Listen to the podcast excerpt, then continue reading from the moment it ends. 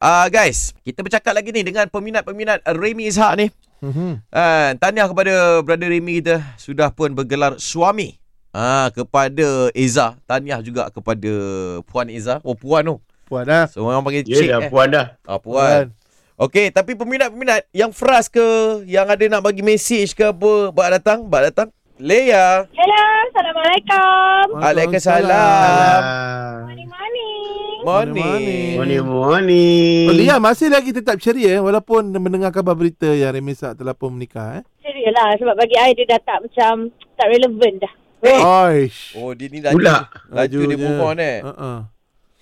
Apa apa sebab? Apa sebab? Sebab macam tiba-tiba dia, dia macam tak, tak bagi tahu kan. Yang dia nak nikah, lagi-lagi dia tak bagi tahu I. So, Macam, hey. Macamnya, Asal you close sangat kan dengan dia? memang hmm. dia tak macam, alah, lelaki Melayu terakhir sangat-sangat. Tapi sekarang dah tak dah. Okey, dah lain Pula. lah. Eh. Ha, dia macam dia macam dia boleh cool tapi dalam masa yang sama dia boleh marah eh. Okey, Jangan okey. tanya banyak kali. Oh. Sabar. Ya, sabar. Biasalah kalau orang Istighfar. lupa cepat-cepat ni kan, dia bukannya melupakan sebenarnya. Dia berdendam. Eh, eh. Amboi. Orang kahwin kau move on lah.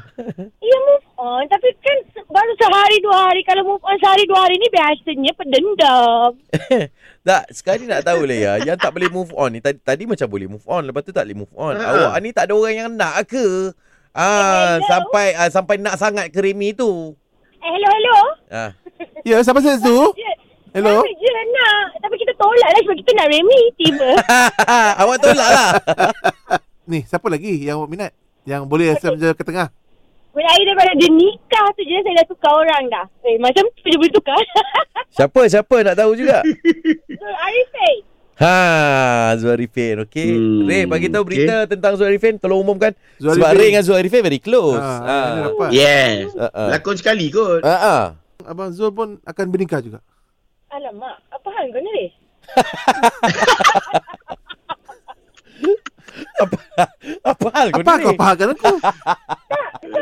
Apa masalah you ni? Tiba-tiba je macam Isteri ni buat action dia kot Tak nak tak nak Tak nak siapa-siapa Kalau Ray Kalau Ray belum nikah boleh lah Dia bah Uh-uh. Weh.